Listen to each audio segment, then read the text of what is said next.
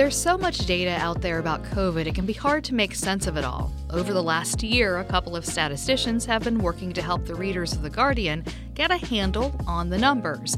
They have a new book out, COVID by the Numbers, and that's the focus of this episode of Stats and Stories, where we explore the statistics behind the stories and the stories behind the statistics. I'm Rosemary Pennington. Stats and Stories is a production of Miami University's Departments of Statistics and Media, Journalism, and Film, as well as the American Statistical Association. Joining me is regular panelist John Bailer, chair of Miami Statistics Department. We do have two guests joining us today. Anthony Masters is a chartered statistician, a statistical ambassador for the Royal Statistical Society, and a frequent blogger and explainer of statistical ideas. In his voluntary role as a statistical ambassador, Masters has contributed to BBC and Full Fact articles, among others, and he writes about stats, survey research, and coding in R on Medium. David Spiegelhalter is the chair of the Winton Center for Risk and Evidence Communication and has dedicated his work to improving the way that quantitative evidence is used in society. He's the former president of the Royal Statistical Society, as well as a three time former guest on Stats and Stories. Masters and Spiegelhalter have spent much of the pandemic writing about COVID stats in a series of pieces for The Guardian. They've got a new book out, COVID by the Numbers Making Sense of the Pandemic with Data, which uses stats to help readers better understand COVID. Anthony and David, thank you so much for joining us today. Uh, a real pleasure. Thank you. I wonder if you could just talk about how your column in The Guardian got started. Okay, I'll start on that one then, please. Because I, um, it was first of all, I got asked to do one, one you know, last ja- last January, and um, and it's it already was it was three, they give me 350 words. Now, have you ever tried to write about complex statistical issues in 350 words? It is difficult. I mean, I always say it's twice as difficult as 700 words, which is a sort of standard little blog length, and 350 is really difficult. Anyway, I had to go. And then they said, Oh, well, can we have some more? And I thought, Oh, God, I'm never going to be able to keep this up. And and so I, I'd already been working with Anthony on some FAQs for the Royal Statistical Society website, which we wanted to put up. I'm on the sort of COVID task force for the RSS. And we wanted some FAQs and asked for volunteers. And Anthony volunteered to start writing FAQs about R, about all these other statistics, you know, COVID, what's a COVID death mean, and all that kind of stuff. So I knew he could do it, and he wanted to do it. So I said, Anthony, would you would you like to share the writing with me? and in other words, do it. yeah, famous last words. and um, and and we're still going after 40 42 we 43 or so we've done of these yep. things we're going to yep. stop so we can't keep on going but we keep on getting and this is not only uh, online you can find all these online um, on the guardian but it's actually in the um, the sunday version of the guardian which is the observer and it's in print you know it's a body and it's in the column comment and analysis section in the center of the paper and we get the bottom of a page so we get this we get this actual printed column every every week, and so we've been doing that. And I don't we haven't really. It's amazing that I don't think we've repeated any um, any topics yet. Yeah, uh, yeah. As I recall, uh, the yeah, I think the suggestion there would be a small number of columns, and that we eventually they would stop asking for them. Uh, but yeah, rather different future has uh, uh, yeah, unravelled. we keep on asking, do you want us to stop? yeah, hoping they're going to say yes. And um, as you know, as, uh, Anthony usually does the first draft. We talk about them on the Tuesday, perhaps Tuesday or Wednesday. Anthony does the yeah. first draft, and we edit them and get them in Friday evening or Saturday morning for, for the Sunday, and and they really accept them without editing. We got early on, we got in such arguments because they started writing the headlines and writing mm. inappropriate headlines. We got really cross, and so we not only get an, a pretty well unedited article, we write the headlines. Can you believe it? Wow.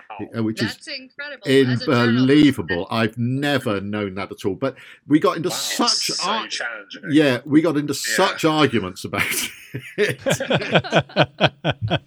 well, I, am curious. What what was the what was the first article? Were you kind of assigned a topic, or was it just a general invitation to write about this? Oh God, I can't even remember what it was. Was it about vaccinations, wasn't it? Uh, it was on excess deaths. Oh, I, got. All oh, right. Okay. Yeah.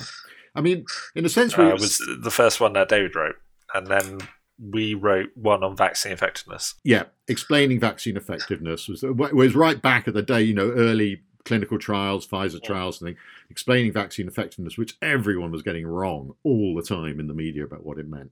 So, um, and, and then it, I mean, basically, we got they got more and more sophisticated. The arguments about um, oh, well, last one was on um, the proportion of pregnant women who've been vaccinated, but we get into some quite subtle issues about the difficulties of estimating case rates in unvaccinated populations. We kind of think one of the ways we might try to get out of it is making them increasingly obscure and difficult. And we've got we we've we've actually got one ready which Anthony's written on collider bias, which um, this issue as the fact that smoking appears to be protective for COVID and so on.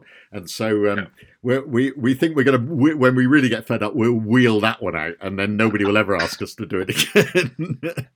well, uh, yeah, I, yeah, I'm kind of planning on that probably being the penultimate one. Uh, yeah, it says uh, yeah, and then a kind of lessons learned for the last one. Uh, yeah, yeah, the collider bias one is a properly difficult topic. I have written into the draft a kind of recommendation for people to go, you know, calm their mind, get a cup of tea, kind of thing. Like, like, because it's it, like you do need to think whilst reading it. I wonder, besides this one, has there been a story that you wanted to tell that was really difficult to get into that 350 word space? Oh, I mean, anything on diagnostic tests and false positive mm-hmm. rates and, you know, uh, essentially Bayes or something is is difficult. It really is. Do you do you you know the standard way you do it? If you had images and time, you'd say, well, what it means for a thousand people and so many. You'd, you'd go through a sort of argument, expected frequency argument, and we just haven't got space and to, to do that. And so it has to be done in a slightly more hand wavy way. Many people have, you know, have obviously written those articles, yeah. but they're a lot longer, and so we've had mm. to do that. Well, Anthony, what else do you think? What, has been the most when we struggled on most? Uh, modeling, I think, like yeah, try and model the future in terms of scenarios and things like that, and like try try get people to understand that some of the mole outputs are very assumption driven, like as in uh, you know how, how many contacts people would like to have, um, and how that changes, and yeah, that that that was incredibly difficult. Yeah, trying to get the idea of, of producing scenario assumption based scenarios rather than straight predictions. You know, I, you talked a little bit about your your workflow about the the Tuesday, Friday deadlines. When when do you come up with a, a, sort of the general topic? So, Anthony, is that something that that when when you're thinking about this, do you have an idea of what you're going to be contributing? Well, well, obviously tomorrow's done, but how about next Tuesday a week from now? Uh, yes. So often I I'm looking at the news, looking at social media, try try find what people are discussing because that's that's what the column is directed towards. It's about uh, numbers in the headlines and and other, other news stories and trying to ascertain actually the statistical problems you know behind what may seem a very simple number. So yeah i, I undertake some very rudimentary media monitoring and then try and uh, work out a good a good topic from there. And sometimes there are just lots lots of good topics in a particular week.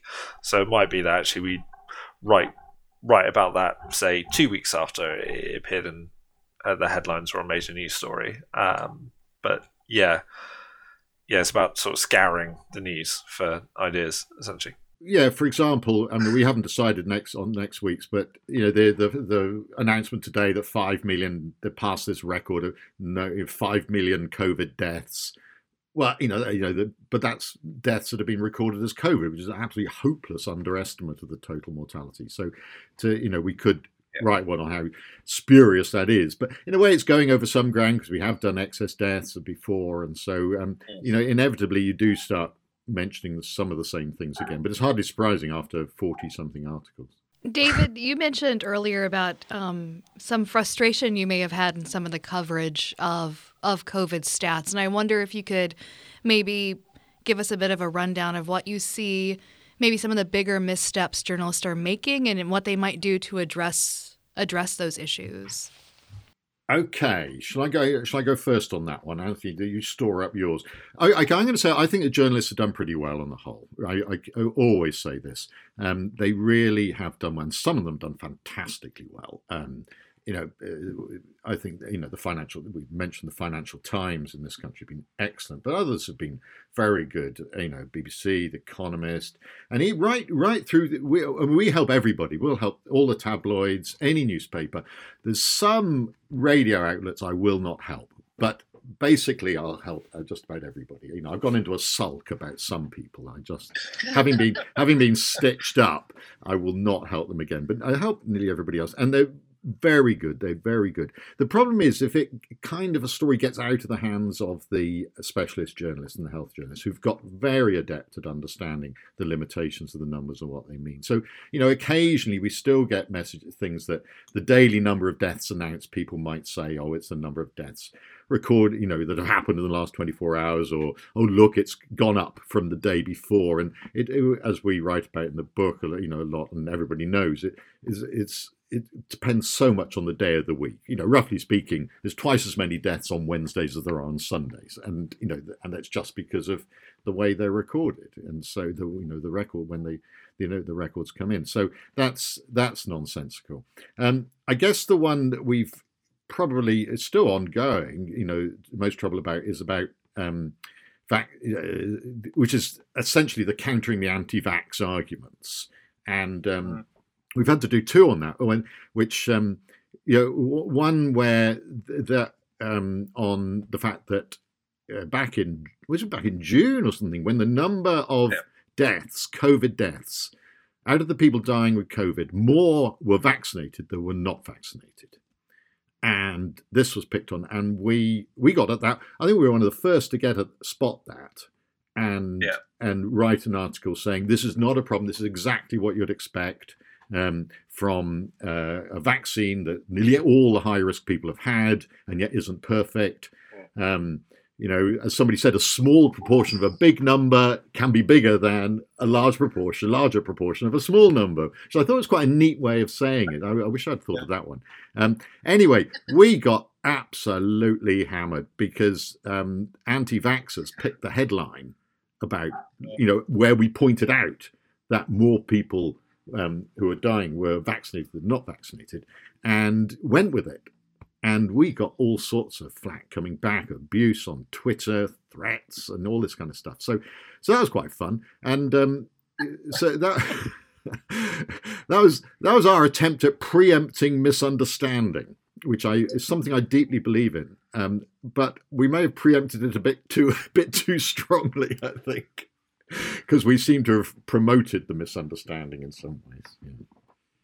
Yeah.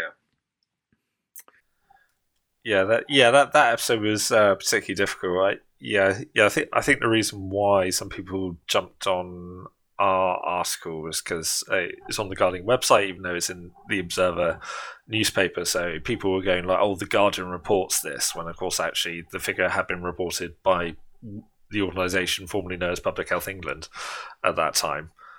And uh, yes, so you can't.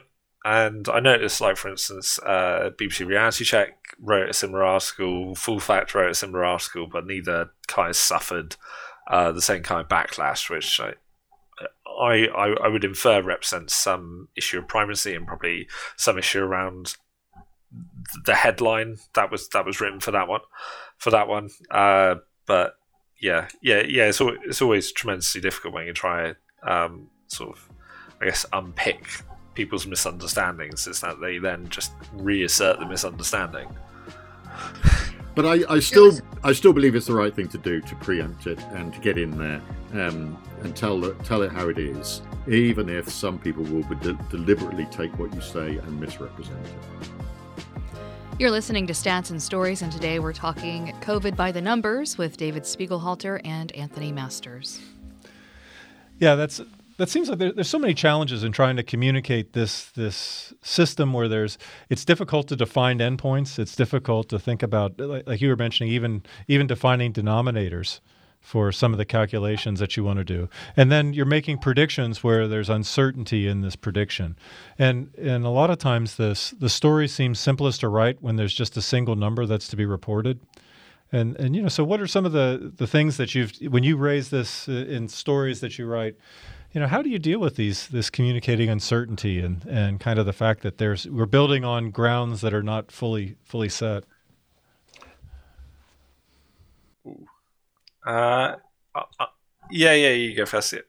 Uh, okay, I'll, I'll go first. Um, yes, so I, uh, I think our articles actually included cre- credible and confidence intervals in them, which is you know quite unusual even for um, uh, specialist uh, publications to try and uh, get people to recognise that actually there isn't a single point, there is uncertainty around each estimate, and that actually you, you know the world is a lot, a lot less sharp uh, and things are things are much fuzzier, like particularly when you're looking at like say observational data and so on, uh, than a single news headline that you know like oh this, this vaccine has 95% efficacy or, or, or whatever it may be, and yeah, there's also yeah, I guess ways of using language to try and describe uncertain situations, as in, uh, you know, try and point out that oh well, you know that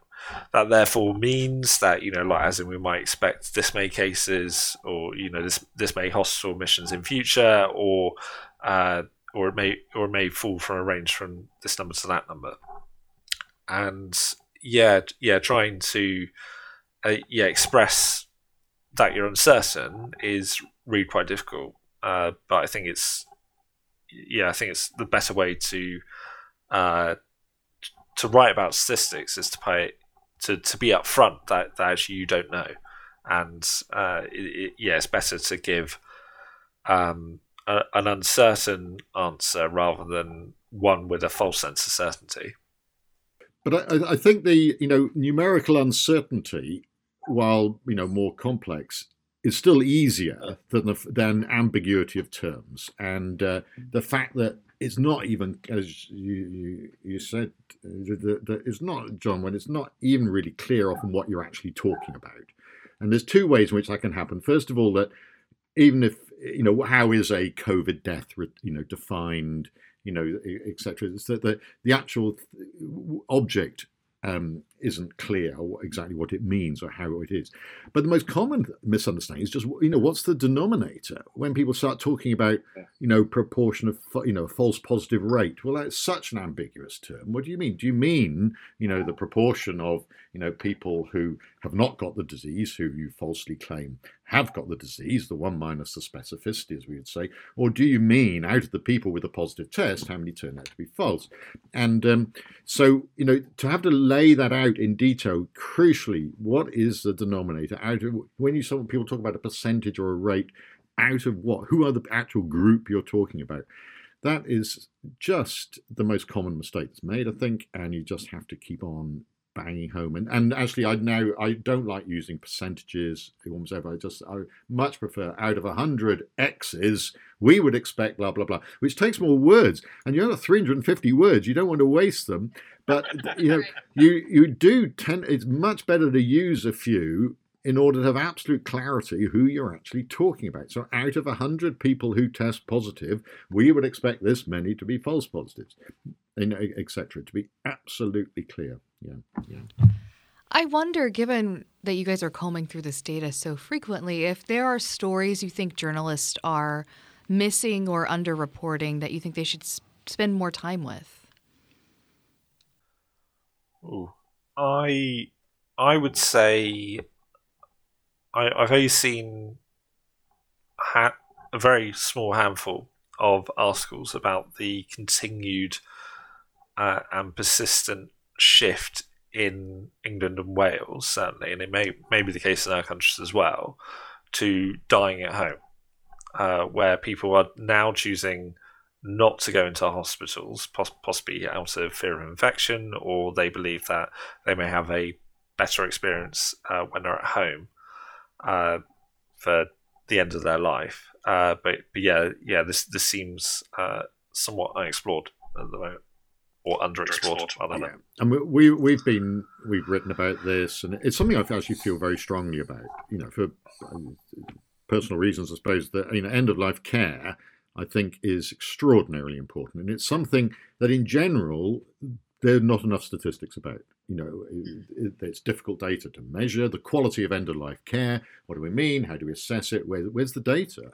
And yet, it's absolutely vital. We learn all about what's being done in the hospitals.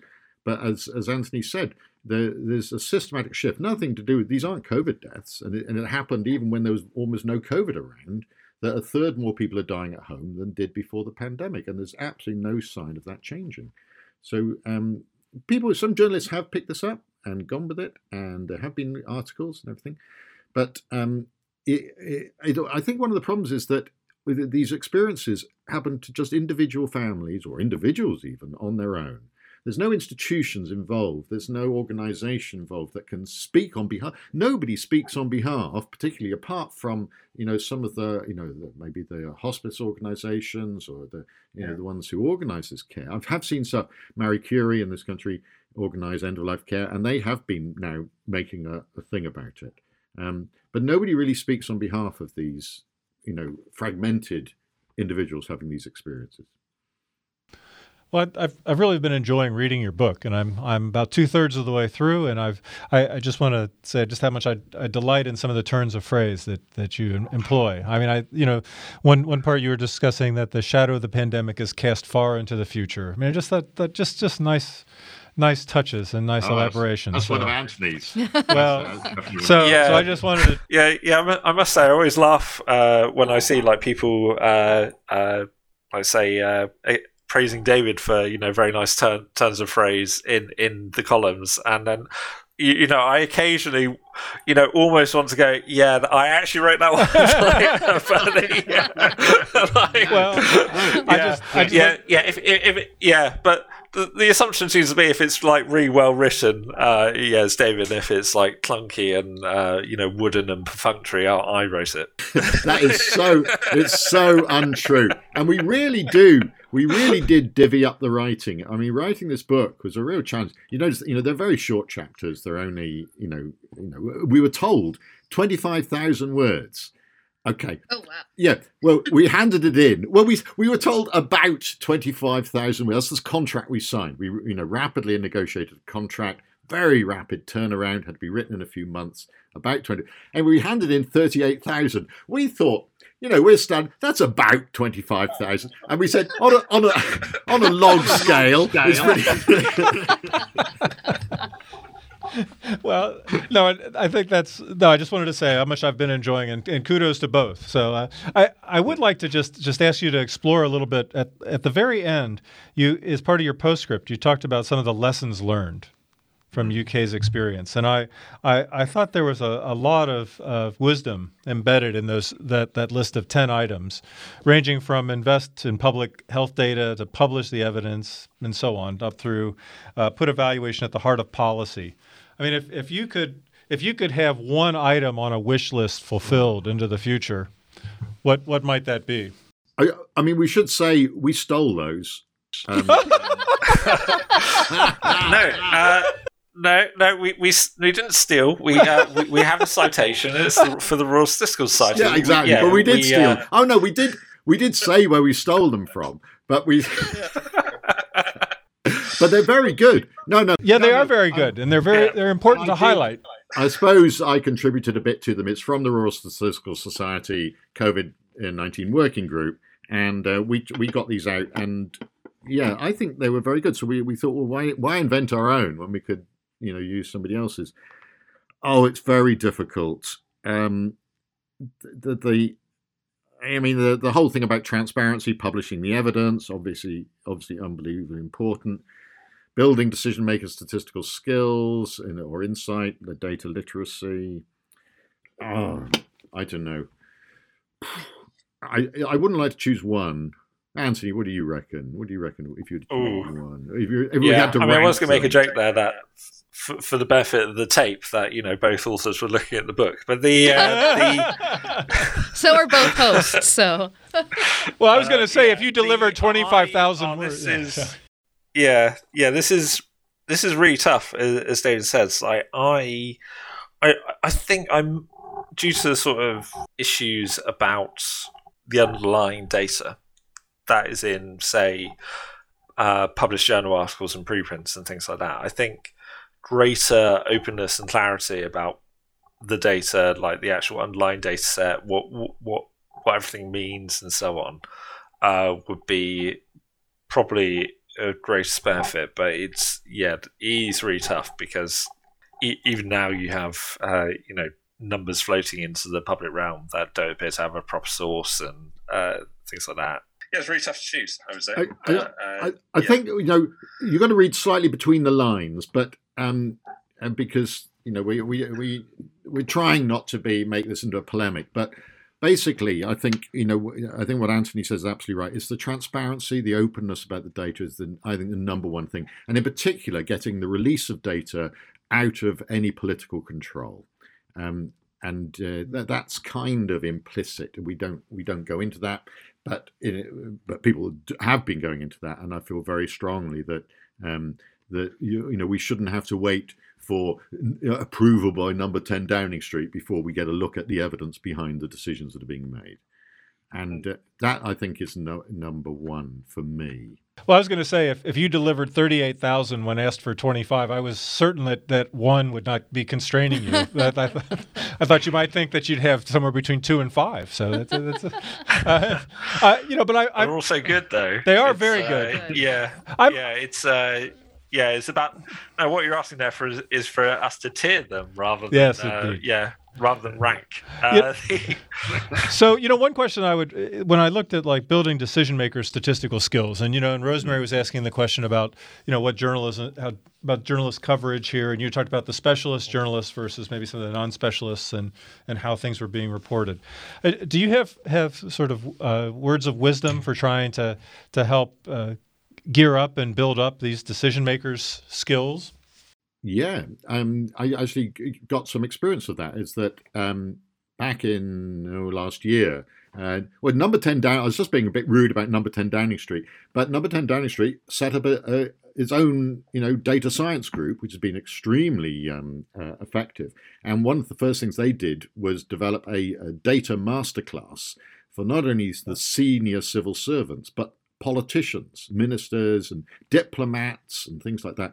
And I took part. I went down to number ten Downing Street in through the front door, met Larry the cat, and um, Oh, which was great, and uh, to, to film there. And uh, they got all sorts of people into film. Did it really qu- quickly, but extremely effectively.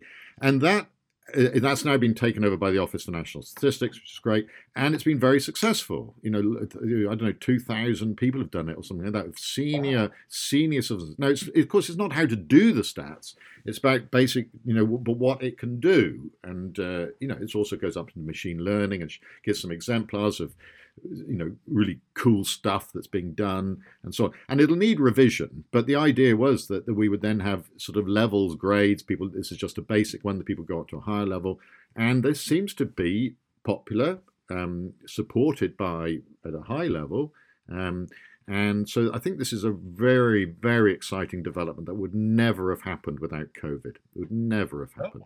We've been, I mean, everyone's been banging on about this for years that we want senior civil servants not to be trained to do it, but to know what questions to ask and what to expect and not to have unrealistic expectations about what the data can say at the same time, realizing how strong it can be. And, and particularly linking data sources and things like that.